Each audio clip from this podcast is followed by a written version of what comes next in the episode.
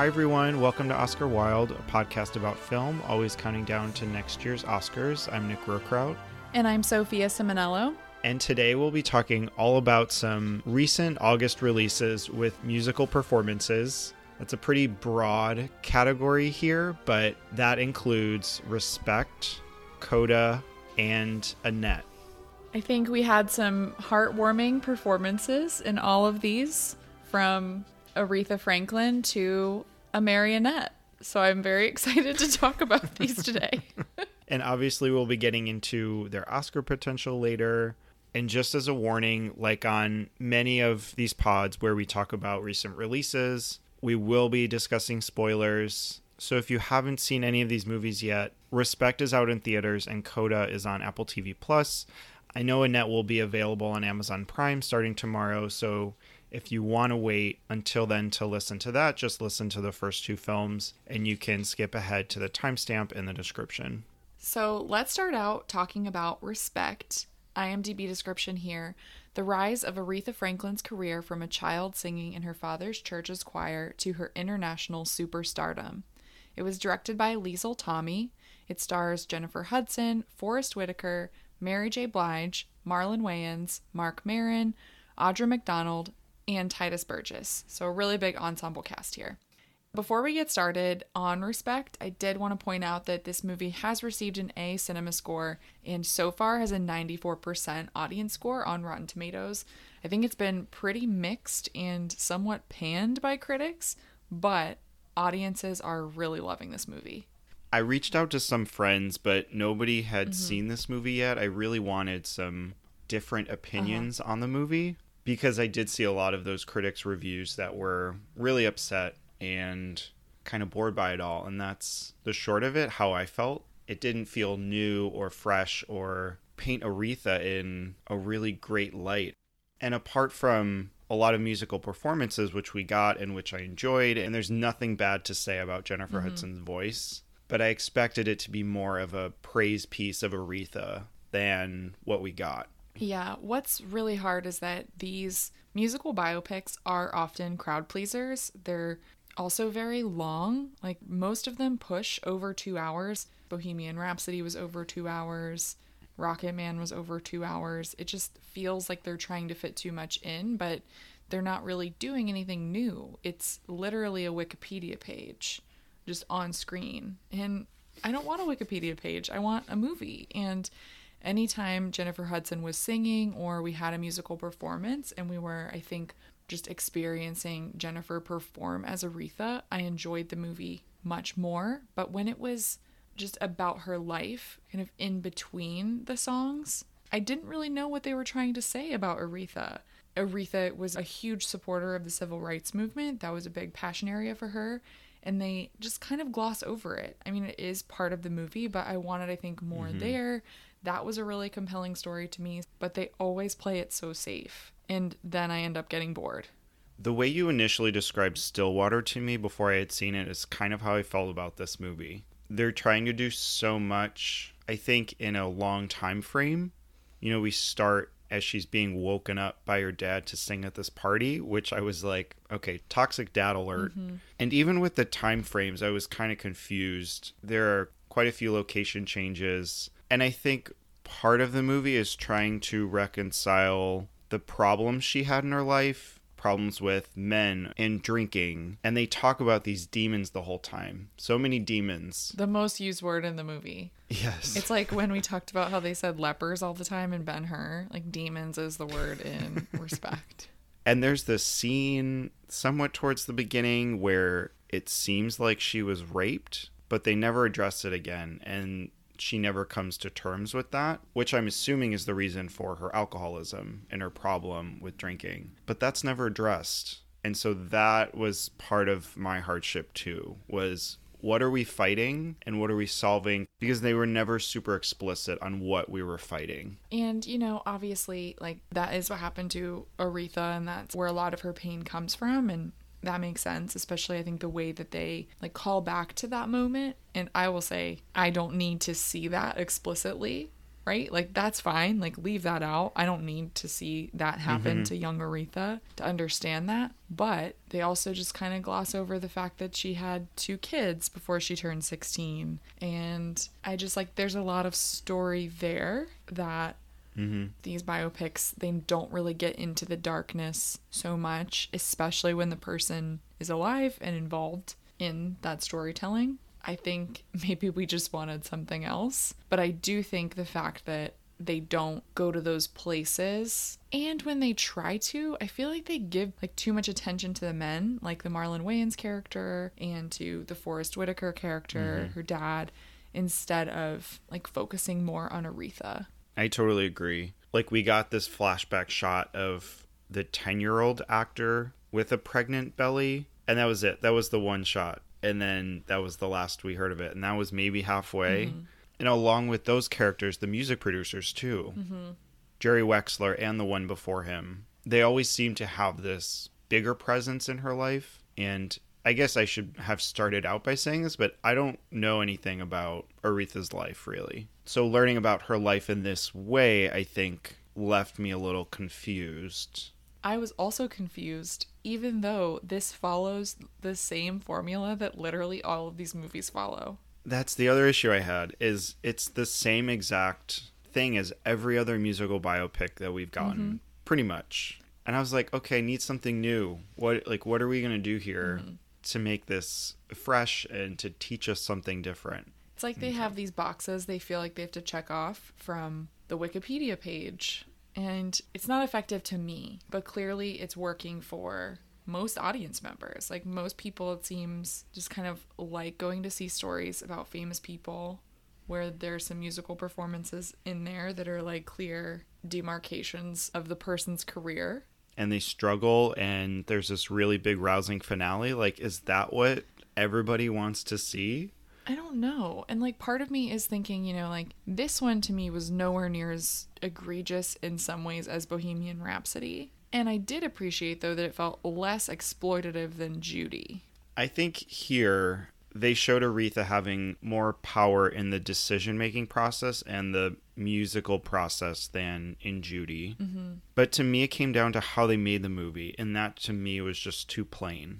Like there was no soul in the filmmaking and that is what aretha is. Like she is the queen of soul mm-hmm. and i didn't feel any of that. Even in the finale when she's singing amazing grace in this beautiful church and it was her most sold album the filmmaking just felt a little kitschy to me Yeah, it's I'm to give it the same criticism I gave the United States versus Billie Holiday, which is this feels like a lifetime movie, but because it has better actors in it and people that we know, we don't consider it in the same way. But ultimately, it's exactly what it felt like. It felt like a made for TV movie. I know that sounds really harsh, but I think, yeah, because it's Aretha, I just wanted and expected more. Yeah i think that's the bottom line for me So let's talk about Oscar potential. I feel like right now, at least for me, this is the first movie I've seen this year where I thought, okay, we have someone in the best actress race. What do you think about Jennifer Hudson and her chances of getting nominated? And if you want to go there, of winning, we can stick with nomination if that's how we're feeling right now. I think she deserved her Dreamgirls nomination and win so much more than a nomination and definitely a win here. Like, yes, she can sing, but I didn't think that she gave as much here. So I understand the campaign, and even last year, she was going to be a front runner before the movie got moved. So I get it. I get why she's there, but it's not super strong to me. One thing I do recommend watching if anyone's interested, she was on Colbert and she does a comparison of how she would sing Natural Woman as Jennifer Hudson and how she would sing it as Aretha. And it was actually really cool how she did that and talked about it and how her dialect coach worked with her on the differences between like her own voice and Aretha's voice. So I definitely recommend watching that. And it's just fun to watch Jennifer Hudson sing. I do think though this is going to be a heavy biopic year especially in the actress category. We have like a number of actresses playing famous women that I think are gunning for Best Actress, but I do think she's coming for a nomination at least. She's everywhere. And I feel like while critics aren't liking this movie, I think the industry probably really will. Like we've already heard about like SAG screenings where the audience is just enraptured and loves Jennifer Hudson's performance. All of the posters are just her, mm-hmm. which is kind of surprising because I could maybe see a Forest Whitaker nomination or a push here mm-hmm. too. I don't know about any of the women. Mary J. Blige's performance is really short. So is Audra's. Mm-hmm. She has a great song. And then the sisters, I don't know if we want to talk about no. their character development, no. but they just kind of felt like this second thought. They added them into the movie and didn't do much with them. And poor actresses. I know. There is also an original song in the movie. It's called Here I Am, Singing My Way Home. I think that's always an option.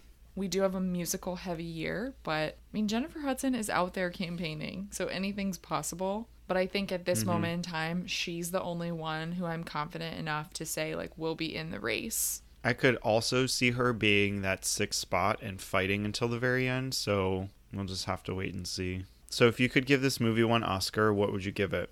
I would give it Best Actress for Jennifer Hudson. I wasn't blown away by her performance. I do think that was the strongest aspect of the movie for me, was when she was performing as Aretha. Really quickly, just a caveat. When we do these, if you could give this movie one Oscar, especially as we move into, I think, the season and thinking about contenders, we are not considering any potential nominees from any other movie. So, like, I'm not considering what Lady Gaga's performance might be like in House of Gucci. It is strictly this movie that I'm thinking of. I think I'll have to go with my favorite acting performance of the movie, which was Tituss Burgess. Oh, okay. I wasn't expecting to see him in the movie, mm-hmm. and I think what he did as this reverend was great. He was also in it for a very short time, so that would be for supporting actor. But I think he gave a lot more, and I wish he had been in more of the movie. So last week you told us about your unique theater experiences, mm-hmm. seeing The Green Knight and seeing Old, and I have to tell you, yeah, I'm not trying to one up you. I'm just joining the cause here in ridiculous theatrical experiences. So I went to go see Respect last Thursday, and you know, it's pretty normal, just like going to the AMC. My seat was good. I was in row C, like nice prime spot. then these two women come in. Of course, they're seated like one seat away from me. They kind of reminded me of Barb and Star, actually. And okay. the previews are continuing, and the House of Gucci trailer comes on and they just are super into the trailer. They're like talking back to the screen. There's a point when a gun goes off and the one woman like mimics that she has a machine gun and starts like making noises. So I was like, all right, it's a trailer. I'm excited for this movie too. Then the movie starts and they start announcing every actor that comes on screen. What? So like in loud voices like Forest Whitaker, Mary J. Blige, shouting at the screen. And they were clapping along, snapping along, singing along oh to every song. And this is not a musical. Like they were singing when the Saints go marching in. Then, also, this is a standard AMC. This is not a dine in experience. A concession worker comes into the theater and brings them what look like vodka cranberries. What? Yes, in like little cocktail cups. I was like, great. What is happening? How do I get one? but then, an hour into the screening, the fire alarm goes off. Oh my god. And at this point too, I thought we were probably like an hour and a half at least in. No, mm-hmm. we were like 57 minutes. Also, it's important because like the announcement was going off that we needed to evacuate the movie, but the movie was still playing and people were still sitting in the theater watching it. Was like, you guys are gonna like die in a fire for respect. I don't understand. Like I don't, I don't know what's going on. We go outside. Someone comes out and they tell us like that we can either once the fire alarm stops, go in and request a refund, or they will restart our movie. Why are those the two options? That doesn't make any sense. No, and you better believe I got the refund, even though we were recording this. So, what I ended up doing was I went to see Respect again with my refund and showed up an hour late and just resumed the movie when I wanted to. Were they like, ma'am, this movie started an hour ago. What are you doing? Yeah, like I was like, you know that this started? And I said, I was like, look, and I explained the story to him. He was like, "What?" But yeah, so that was my experience seeing Respect. Oof, yeah, that's not great. I had this loudly laughing man behind me, which was really uncomfortable, but otherwise, nothing nearly as bad as that. It was pretty horrendous. The one time that I got chewed out of a theater because of a fire alarm was in LA, and I was seeing Bad Times at the El Royale, but they rewound it maybe five or 10 minutes and then they kept playing it, That's better. which was so nice. Yeah. Okay, now we're going to be playing Nom or Bomb with biopics about musicians. How this game works here, we're going to say a movie and then we're either going to choose Nom, which means nominate, aka we like the movie, or Bomb, which means we don't like it, we wouldn't nominate it. So, first off, Coal Miner's Daughter. I'll say Nom. I'll go Nom here too. Love Sissy Spacek. And we were on on second thought from Kevin Jacobson's podcast, and the runner up is discussing this movie. So check that episode out. Next, we have Walk the Line. This is kind of a blurry memory for me, but for Reese Witherspoon, I will say Nom. I will say Nom too. Next is Rocketman. I didn't love this as much as everyone else, but I'll still say Nom. I was actually pleasantly surprised by this movie, so I'm going to say Nom again. Next, we have the infamous Bohemian Rhapsody. This is a bomb. Definitely a bomb. How about 8 Mile? I haven't seen this. Oh, really? Oh my gosh, Yeah. I feel like it was always on MTV. I think I have to be true to myself for when I watch this. I'll say Nom. Okay. Original song winner. I was going to say, how about the 2020 Oscar performance of 8 Mile? I knew that was coming next, and I will say bomb to that. yes. That was a WTF moment. Uh, definitely bomb. for sure. How about the United States versus Billie Holiday? We talked about this briefly during the award season. I'm going to say bomb. Yeah, it's a bomb. But Andra Day is good. Andra Day gives an amazing performance in it, I think. Yeah, as much as I wanted her to actually win the Oscar for that. Next up, Dreamgirls. I don't like Dreamgirls. I think I saw it when I was too young. I would have only been like 13, and I was really, really bored. I'm just going to stick with I- it and say bomb. Yeah, I kind of felt the same way as I did about Respect. I'm going to say bomb here. Judy. Even though they're the same movie, all of these are the same. I'm going to go with Nam. Oh, I felt like I could see Renee's transformation as Judy, and I appreciated that. even though I did like Renee Zellweger in this movie, I'm going to say bomb. How about I'm Not There, This is a nom. which I also haven't seen. Oh, really? Oh, you should watch Mm-hmm. it. Cate Blanchett as Bob Dylan. Yeah, it's on my list. Amadeus. I love this movie. We need to cover this on the pod at some point. Nom. Yes, we have to. This is a nom, and I put it on this list because we had so many bad movies, and I was like, eh, this is kind of a stretch, but I'm going to roll with it. What's love got to do with it? I will say nom just for Angela Bassett. Okay, I haven't seen it, so And our last one, Florence Foster Jenkins. I guess bomb. I don't know. It's like very middle of the road.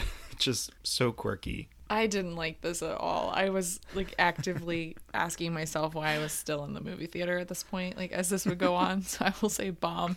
Okay, so now let's talk about Coda. Description here As a Coda, or a child of deaf adults, Ruby is the only hearing person in her deaf family. When the family's fishing business is threatened, Ruby finds herself torn between pursuing her love of music and her fear of abandoning her parents. This was directed by Sian Heder. It stars Emilia Jones, Troy Kotsur, Marlee Matlin, and Eugenio Derbez. It won four of Sundance's big awards earlier this year the Grand Jury Prize, the Audience Award, Directing Award, and the U.S. Dramatic Special Jury Award for Best Ensemble. And it was the biggest sale at Sundance, being bought by Apple TV Plus for 25 million. How did you feel about Coda? To start, I saw Coda back as part of Sundance, and unfortunately, by the time I watched Coda, it had already won all these awards. So I went into it with really high expectations, I think, and that set me up at a disadvantage because it was one of those where I could see why it won the audience award, but I wasn't really understanding how it could pick up so many when what I had seen I really liked, but it didn't feel like something that was going to sweep this season. And again, I know that's not fair of me to put all of that on it, but watching it this time just for the purpose of reviewing it and like talking about it here, I actually enjoyed it more. And I think I was able to like kind of separate that and just enjoy it as a movie, which I do think it is really delightful. It's really sweet. I love the details that Sian Heder includes. I love how access and socioeconomic status are intertwined in the story. So I think it does have a lot to offer, and I'm happy that I could kind of take away my preconceived notions of it this time watching it because that ultimately helped my viewing. What about you? It was kind of the opposite to me, but also how I felt watching the Harry Potter movies because I had read all the books and then when I saw the movies, I hated them because they weren't like the books. They didn't include everything, they changed them. But when I first saw this, it was on the awards day at Sundance and I was hyped, but I was also just in for the emotional ride, and it was very melodramatic. And I did like that it was this endearing, very cute film with needed representation and it was just really funny and i liked how lighthearted it was while also weaving all of these stories together which i thought was done really well too mm-hmm. yeah i like that i felt like she wasn't trying to be like this is the deaf experience instead it was just this story about a family and through that you could learn more about what it's like to be a coda and the the hardships that deaf people face. Listening to videos and interviews with Sian about her experience on set and making this a very inclusive project was heartwarming too. I think that kind of exemplified what she and the cast and crew were trying to show through this movie. And I didn't know that this was a remake either. There was a French movie, The Bélier Family, from 2014, and they didn't use as many or if any deaf actors so I think it felt more authentic mm-hmm. and that's not always done with any kind of other in film and I really liked that here.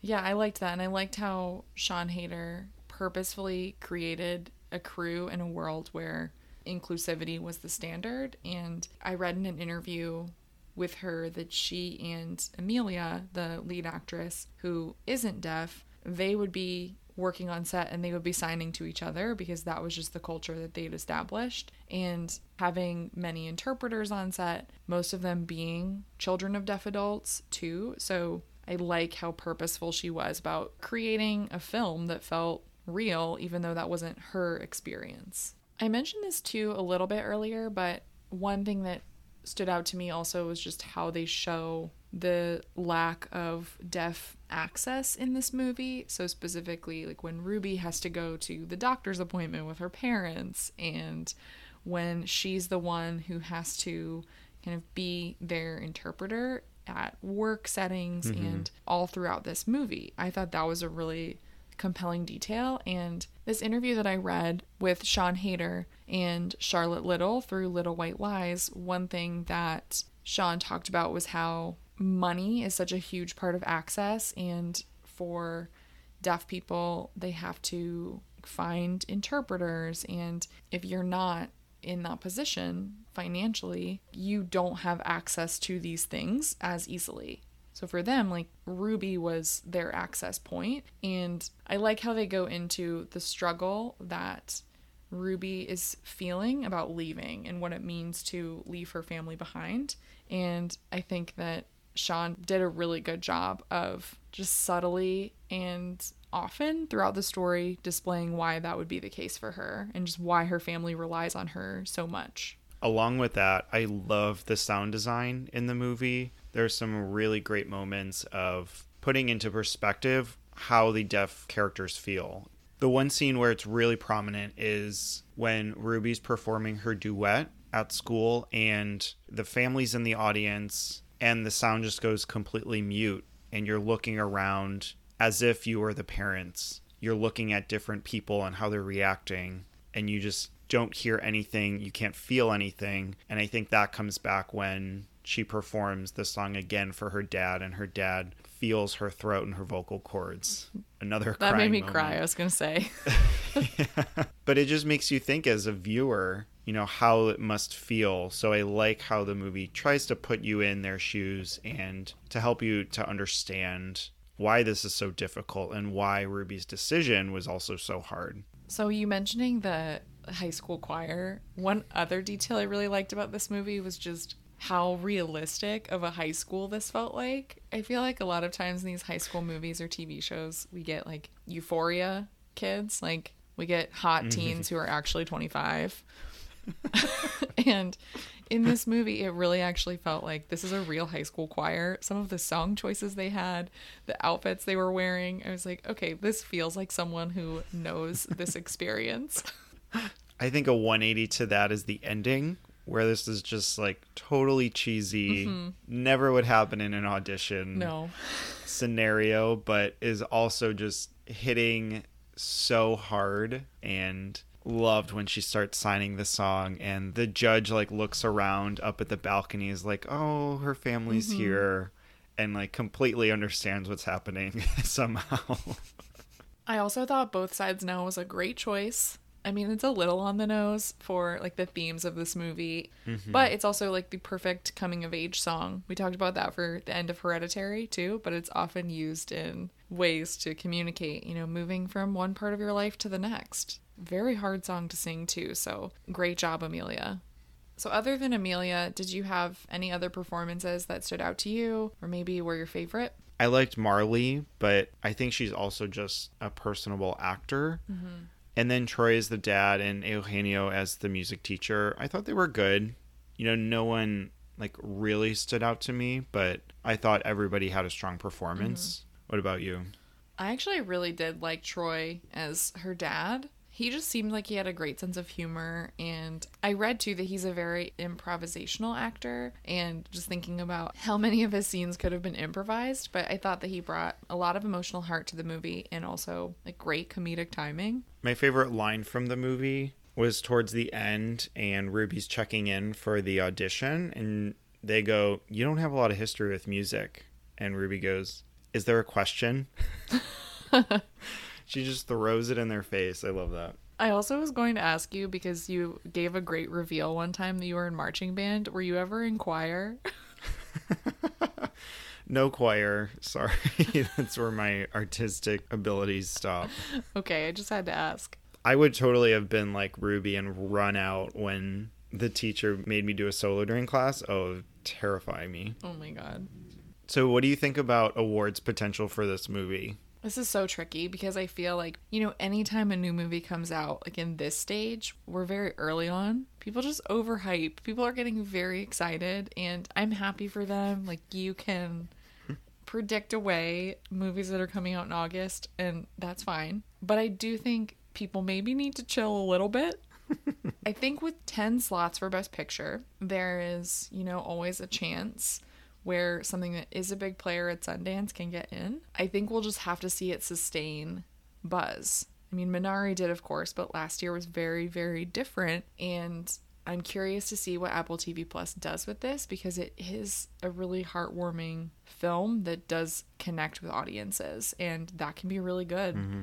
at the Oscars. I also think Marlee Matlin is doing a lot right now. She is a huge advocate for the deaf community. She's sharing, you know, the theaters that have open captioning for this movie and she's giving a lot of interviews and I think that that's definitely something we should watch. But for me, it's way too early to be like, this is going to get as many awards or nominations, even as people are expecting.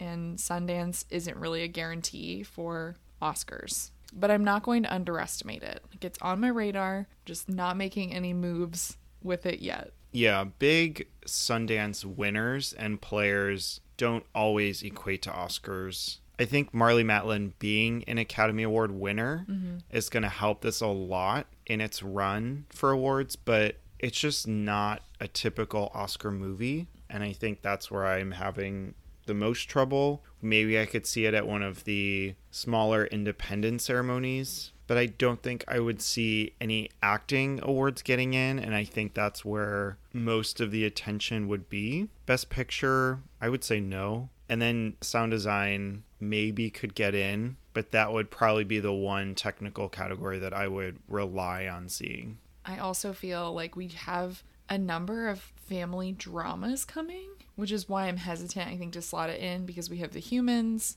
we have Come On, Come On, curious like how those will play. And if you could give this movie one Oscar, what would it be? I'll just give it to Troy Kotsur for playing Frank. That's what I was gonna do. I'll give it. oh, Twins.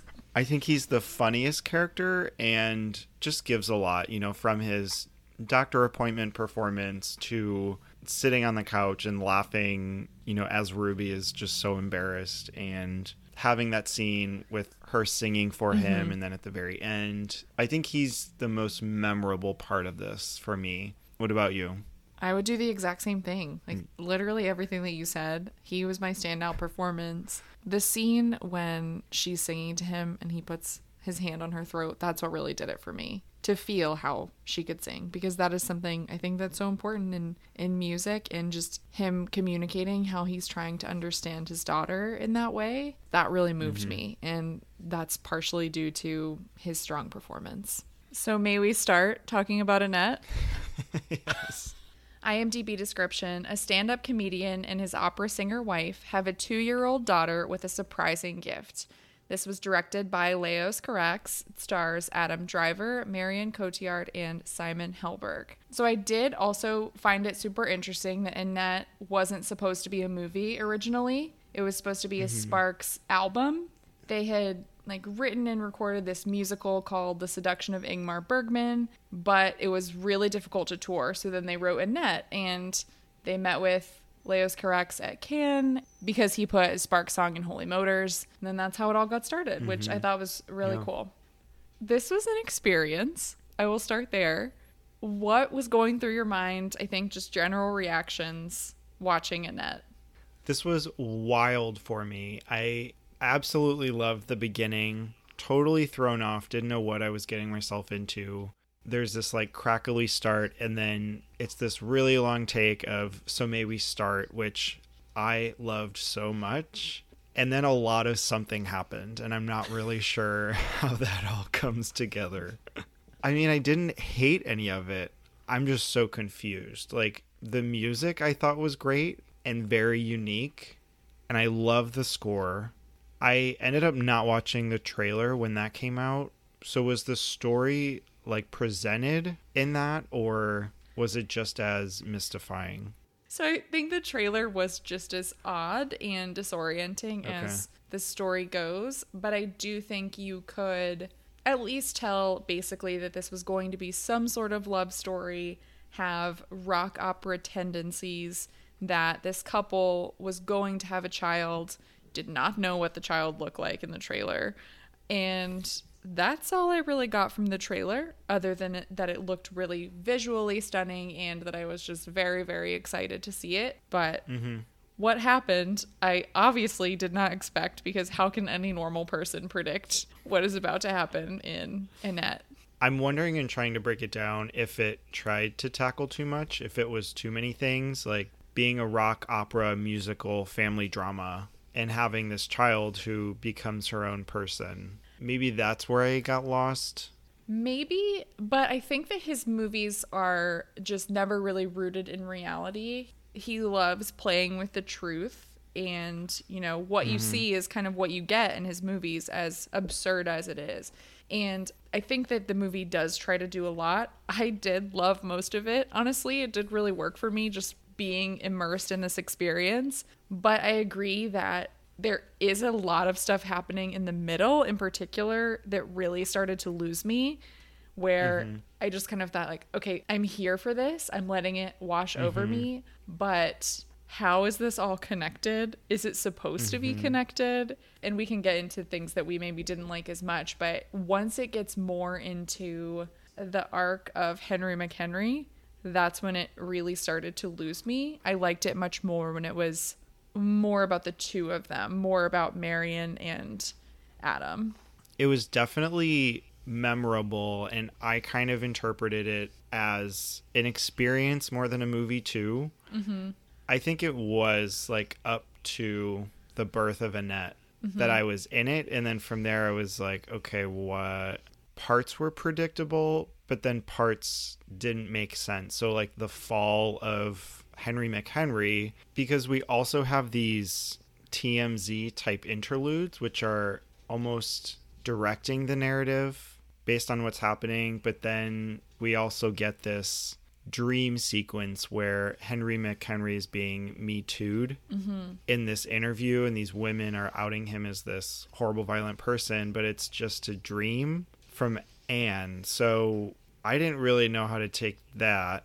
Yeah. Let's go back to the beginning really quick because I do want to talk about the opening. I love this opening. I thought it was melodramatic, rousing, and seeing Leos Carax there and the Sparks brothers and just feeling mm-hmm. like, ooh, okay, this is different. This is, you know, knowing that they're the creators of this thing, but seeing them in the opening scene, I thought, okay, I'm here for whatever is about to happen. And mm-hmm.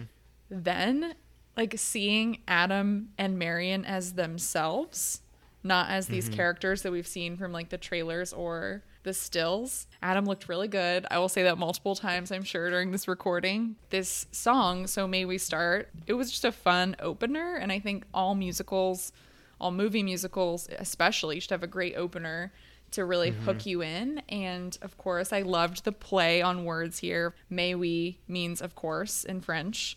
So that was really fun. And then we say goodbye to Anne, we say goodbye to Henry. So they leave as their characters basically. And that I loved because it just started, I think, what was this really entrancing but odd thing that he did in this movie, which is like, who is the audience?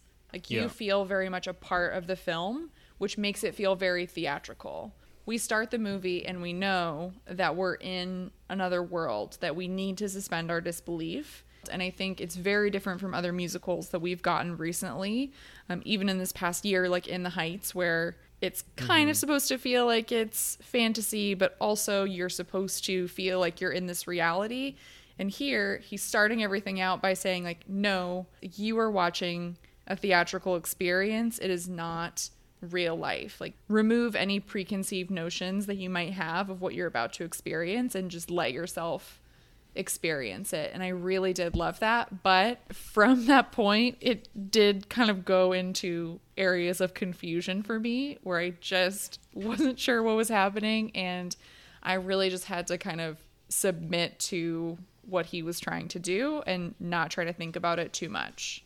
So we're talking about the initial sequence, but the very initial moment, the screen is black and he is speaking to the audience directly and he's mm-hmm. like take your last breath, hold in your farts, here we go. And then it opens up in LA. So I think that to me especially this whole idea of who is the audience is something I was thinking about the whole time because that is really referring to us viewing the film, but then later on, the camera it ends up going back and forth showing the audience and Henry mm-hmm. during his comedy performances and that becomes very interactive. So I'm like, okay, now who's the audience? Is it them? Are we that audience? Mm-hmm. Are we a second audience?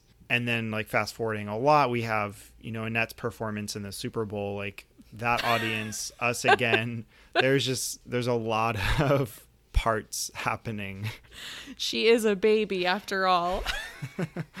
that made me laugh so hard. I mean, I think so going to Henry McHenry's act, right? He's this really successful comedian. His act is called The Ape of God. The camera focuses in on him in a way that reminded me mm-hmm. a lot of how Scorsese filmed Jake LaMotta in Raging Bull as he's like preparing for a fight.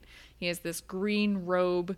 He looks just so like muscular and enormous, honestly. He looks huge as he's preparing for I'm really sorry. This is going to be this whole episode. I'm really really trying to be appropriate. But his act is a very particular type of cringe comedy mm-hmm. that reminded me a lot honestly of Adam in Girls. Like it felt like that character kind of just a little bit older, mm. But there was like a certain type of this physicality and weirdness that I think Adam Driver does so well. But that interaction with the audience was so spooky. It made me feel like we were at some like comedy performance in hell, which like Leos Carax isn't a comedian. Maybe that's how he views stand up comedy. I mean, I certainly do a little bit. Henry uses comedy to control people and to wield a sort of power. And I thought that was really interesting, especially thinking of the commentary on celebrity. And I loved how the audience kind of went off of that. And I felt like an audience member there too, because I felt uncomfortable when he was performing. And I think that was the goal. and he has these backup singers as well. Mm-hmm. So it becomes very farcical. And I guess with each part, I didn't know how much of it to take seriously or literally or mm-hmm. figuratively, or if he was really performing, because we get this over the top acting throughout the movie from him. it's all over the top. I mean, like when he's like maniacally laughing, riding his motorcycle. Like, even Marion and her character at the opera as Anne, she, like he says, is always dying. And mm-hmm. That in itself is dramatic. Opera in itself is dramatic. All of these things that they're doing are taken up a notch. And I think that they play really well off of Leos Carax's vision. These types of roles are not supposed to be subdued. I liked the absurdity of it. I guess this is where I can bring in the conductor, played by Simon Helberg. I actually really liked this character, or at least his one scene he had where there's like this 360 degree camera going on, I loved that. and he's yeah. conducting his orchestra, and he says, Please excuse me, Mm-hmm. and keeps going. I really love that because, again, it plays with us watching and him working with these people too. Yeah, definitely. I'm going to go back to what you said about like a little while ago about like the interstitials of the tabloid TMZ things. Mm-hmm. I really liked those. I thought they were really funny, but I thought it was a really clever way to orient us to where they were in their relationship and how people were mm-hmm. observing them as a couple and to bring Annette in. My issues, I think, do come with the pacing a little bit. I was entertained this whole time, but I kind of felt like once Annette got there, I was like, oh, this is happening very quickly. And then there was a lot of movie left still. Yeah. But I did like how these TMZ style headlines reminded me that Marion's character was treated in this movie a lot like Princess Diana and Natalie Wood. There's a scene in particular when Marion is in the car, and we can talk about the scene that you mentioned too with the weird dreamlike sequence of the mm-hmm. six women have come forward, where Marion she looks up and a motorcycle is coming towards her car and she like blocks herself. And that reminded me like a lot of Princess Diana and her mm-hmm. car accident that was in that tunnel. And of course, later on, the scene with the boat reminded me of another very famous lady, Natalie Wood. So, like the most famous woman to die on a boat. Well, let's get into Baby Annette and talk about her. Wait, are we gonna skip the the sex singing? If you want to get into that, we can. Okay, so I this is all I'm gonna say. I saw the press release, or I saw the note from Marion in the press notes where she said, I need to get the exact quote. Oh, this is what you were warning me about. This is what I was warning you about. So Marion in the press notes mm-hmm. said, "We found ourselves singing in very complicated positions, doing back crawling or mimicking cunnilingus, acrobatic positions that technically modify your song." So I just, you know, was very overwhelmed thinking about this. Had to remind myself, like, I watched six seasons of Girls. It couldn't be crazier than anything I witnessed in that.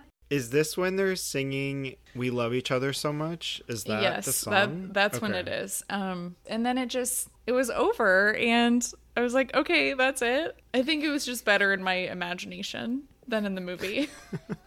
Well, with this in mind, and according to IMDb trivia, would it have been as titillating if it were either I Rooney hate that Mara, word. I really hate that word. Rooney Mara, Michelle Williams, or Kristen Stewart, who were all apparently presented with this role? I like Marion a lot in this role. I think that she was the mm-hmm. right choice. But I did hear somewhere that Joaquin Phoenix was considered before Adam Driver, and that to me would be a big no. I feel like I I would have walked out maybe or closed my eyes. Definitely on his level of weird, though. Yeah, for sure. And I guess Rihanna also maybe would have had a role in this movie, which would have been totally insane. Yeah, did you hear what he said about her part? No. So I'm going to read the quote from him. It was a small part written specifically for her. She was supposed to play Rihanna. When Baby Annette becomes famous, there was a duet between the puppet and oh Rihanna. Oh my god. But then Rihanna feels upstaged by this baby. she turned it down. Oh my god. Like Super Bowl duet, Annette and Rihanna. Okay, I've gotten that out of the way. We're good. We can move on. I just had to mention it. I knew that, you know, people were asking me about it, and there is my answer. so baby Annette, why is she a puppet? So there are a lot of reasons for this. I would say that the easy answer is that Leos Carax in the press conference said that he didn't want to work with human children or CGI. Okay. But then you have like the symbolic reasoning, which is like baby Annette, marionette, her parents, specifically her dad, is treating her like his puppet. I mean, what you see is what you get. Like this baby is supposed to be a puppet, even though they don't act like it's weird in the world of the movie, but we know that it's weird. Yeah. And on its surface, it really is, I think, just that like she is a marionette in their world. But we just call her Baby Annette. then, like other things about Baby Annette, I think it was kind of hilarious that they gave her Adam Driver's ears, specifically for any of the stands out there, his military photo where his ears are huge. Like that's what Baby Annette's ears looked like. The baby's really frightening though. Like what did you think when you first Yeah. saw Baby Annette? because when you first see her, it's in Henry's dream and she's born and she has a clown face. That was scary. Mm-hmm. But then when you actually see Baby Annette, it takes you a minute to adjust. It was terrifying when I first saw her because it, also when she's born, the lights go really low and you can see her heart beating. She's out of this world. I mean, it's just something you accept. Mm-hmm. Something that's so weird, but becomes part of the story. We can get to the ending in a bit when she finally changes. But I guess part of me is questioning like, why wasn't she a real baby at the very beginning, up until the storm when Marion dies and we see her come back and say, I'm taking over. You're going to have my voice, and that's how I'm going to haunt Henry. And why didn't she become a puppet then? Because that's obviously more telling. I think that to Henry, she was always a puppet and always something that wasn't real or that might have been unwanted or something that he was like afraid he was going to break or didn't think he could take care of. Like if you think about how how his stand-up sets went, he talks about like viewing being in love as like being a downfall and like having a baby. Like he's he viewed this as a bad thing. I like that they kept her marionette until the very end. The ending also threw me off because they have a shot of him leaving and she's finally human again, and then the puppet's on the floor mm-hmm. after we see her human. So mm-hmm. I guess with all of this, it makes more sense. But that whole scene with her speech and saying, No, you can't love me, it was intense, but I think at that point I was just like, What is going on? There's so much I don't understand. Yeah, but that's when it like got me back again. I was like, there's something going on here that's really melancholy and odd that I need to unpack. And after seeing it, I haven't stopped thinking about this movie. Does that mean it's like a good movie? I don't know. But I can't stop thinking about it. It has like really haunted my dreams. I can't get the songs out of my head, get the um the feelings that I felt at multiple parts of this movie. And you saw this at Cannes, so like, what was the reaction of the crowd? Ooh, the crowd seemed pretty into it at my screening. So I was in the prime seat, big theater, fourth or fifth row, middle. So I don't know what was happening behind me. Like I'm sure maybe some people could have left and I didn't notice, but people were audibly reacting to what was happening, like gasping. There was a lot of laughter, like people trying to hold mm-hmm. it in when baby Annette would appear specifically like when she would kind of come out from behind the door or like when you first saw her or in her joints like you realize that she was wooden. People i think just seemed very invested in it and were reacting to it. They were going against leos carax's orders at the beginning. But yeah i didn't have any walkouts or anything. People seemed into it. Okay. standing ovation of course And the best part was that seeing it at Cannes meant I had to stay till the very end, and there is a post credit scene, so that was good. Wait, did I stay? I think I did, but what happened? It's just like Adam and Marion and everyone, kind of like how they are at the beginning, but they're telling you that it's over and it's time to go home now. Oh. It's like at the very, very end. And then what was with his scar getting bigger and bigger? Oh my god, I wanted to ask you about this because this is like my one burning question. He has this like port wine stain on his face, mm-hmm. that skin condition, and it just keeps getting bigger and bigger. I I don't know. I mean, it gets bigger and bigger as his, you know, he gets more evil. Like that's the life that he's chosen, but I don't really know what it's supposed to symbolize other than just like maybe like a stain on his life, but I don't know. Yeah. Why do you think Marion Anne was always eating apples? Is this like some Snow White connection? Oh, I didn't think about Snow White. Because we did get a little bit of foreshadowing in the very beginning when they're walking through the woods. And I think they're still singing We Love Each Other So Much.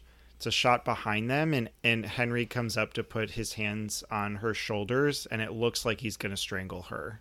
That was very overwhelming. I'm not going to expound on that. I thought it was kind of like biblical, I guess, with like Adam and Eve, um, of her like biting into this apple because the apple ha- always has one bite taken out of it in most of the shots. And it reminded me because Leos Carax wanted to shoot Adam Driver in this movie because of girls. It reminded me of at the infamous Bushwick party when Jessa says he kind of does look like the original man about Adam.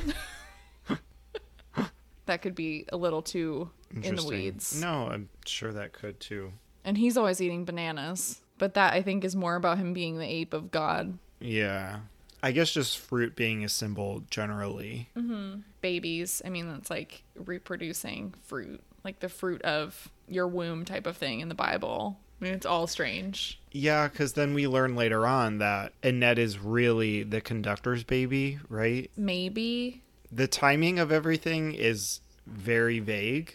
You mm-hmm. know, she grows to be six, I believe, by the end, and we have maybe two versions of her as a marionette. So that to me was also very sitcom of like time doesn't actually pass. Her performance at the Super Bowl was really just if the Browns ever make it to the Super Bowl, baby Annette needs to perform. She's also just like she's not even singing. She's just it's like vocal noises. And she has like 83 million views on YouTube. Like what, what kind of magic is this? It reminded me of have you ever seen the movie The Snowman, the animated movie? Love, yes. We talked about this. Yes. Okay, so there's this part at the end where there's this music while the snowman is like flying through the air. It sounds like mm-hmm. Baby Annette. That's all I could think of. So what were your favorite songs or performances? I like Sympathy for the Abyss, the very end. I would say though So May We Start is the best. But mm-hmm. We Love Each Other So Much is shockingly catchy for having about three lines. That is definitely what I keep singing over and over again in my head. Yeah. I didn't think though that like Adam and Marion had great chemistry. Maybe that was how it was supposed to be. Like I wouldn't have picked anyone else for their roles probably, but they to me and maybe that was just the characters. Like their relationship was falling apart. I can see that. We never see their relationship begin. Mm-hmm. I kind of assumed they were in the honeymoon phase of everything. Mm-hmm. You know, he goes to the opera house to pick her up and they kiss in front of all of these paparazzi. But again, it was just all this big act and performance. Mm-hmm. I don't really know if I've ever seen him have chemistry with anyone. Does he have more chemistry with Lena Dunham or Marion Cotillard? Marion Cotillard. I will also say just like some of the shots were very beautiful, but the entire like boat scene and then after the boat scene with the moon, it just reminded me so much of adult Lemony Snicket, like a series of unfortunate events. That was the vibe I was getting from it. Well, that seemed very stage performance to me, like an mm-hmm. actual opera, like Right. those rocks. Mm-hmm. And then we see those rocks again surrounding her on this during the Super Bowl, Yeah. which I thought was an interesting parallel. Okay, so awards potential. Is there any? Absolutely not. I mean, please imagine like an academy screening of this. I thought it was fun and a really enjoyable experience and just different from anything else I've maybe ever seen, but especially not with the Oscars. I can maybe see critics going for Adam Driver, but mm-hmm. he didn't even win Best Actor at Cannes, which I thought was odd. But people are going to talk about it. This is very much Adam Driver's movie, and I loved that. We got mm-hmm. so many close ups of not only his body, but his face. Thank you for joining my inappropriate party for a minute. well, he's in underwear for like 15 minutes during his comedy acts. He's not wearing clothes for a good amount of the movie. Yes. He flashes the crowd as he's leaving. Did you screech? It's nothing I haven't seen before. I mean, I, like I said, I watched Girls, but I was like, this is exciting. And I really liked what he gave us. I enjoyed the Adam Driver of it all. So if there was attention, I mean, it could be a nominee somewhere. I think that's totally possible. I know it's super early, it's August. Yeah. I just can't imagine he's going to give us anything better in House of Gucci or The Last Duel. Although I'm sure those are more likely to give him awards attention than this one. I can see them maybe being more palatable, yeah. but this is kind of a swing for the fences performance, and sometimes they do like those. So I do think, though, that this is the best use of Adam Driver physically since Girls. Mm-hmm. I don't think that Noah Baumbach or Spike Lee or Martin Scorsese have understood him in this way of just mm-hmm. what his presence brings and just how large he is. You know, I think there's a certain sector of the internet, specifically millennial women, who talk about how big he is all the time. Like, that is just, it's a corner of the internet that I really love. And I feel like Leos Carax knows that too. And he saw that in girls and he was like, this is what I am going to gift you this year. And I would say, just in terms of actors going big and doing things. We don't get a ton of those performances at the Oscars. I feel like it's mostly subtle, and especially with the physicality of everything, mm-hmm. he is doing more than most nominees do. Yeah, he definitely is. I I don't really have anything else to add. I'm truly getting tongue-tied thinking of words that I can say live on this episode right now. Do you think that any of the songs from Annette can get nominated for best original song? is this a can they question or will they question? Can they? Should they? Will they?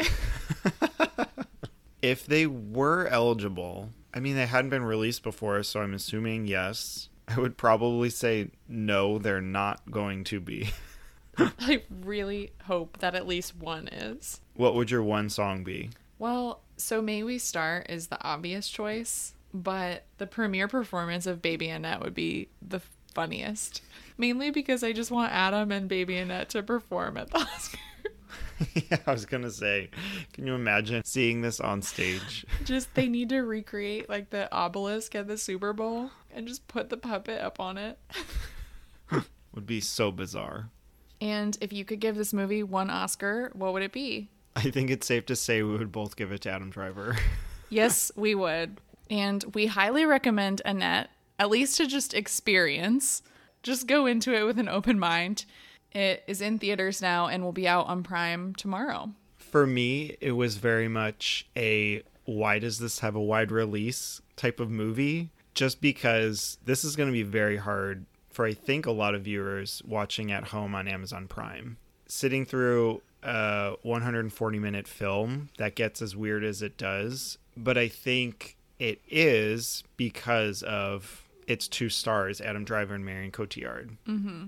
And I think Sparks have had a lot of attention recently. There's also a documentary made by Edgar Wright called The Sparks Brothers. So I don't know if they're having a comeback of sorts or what their following is like, but that could also help this movie's chances during award season. And next time on Oscar Wilde, we'll be doing another Oscar rewind focusing on the career of Frank Capra, specifically his three Best Director wins. We'll be talking about our final Big Five film, It Happened One Night. Also, Mr. Deeds Goes to Town, and You Can't Take It With You. Thanks, everybody. We'll see you next week. Thanks, everyone. See you next time.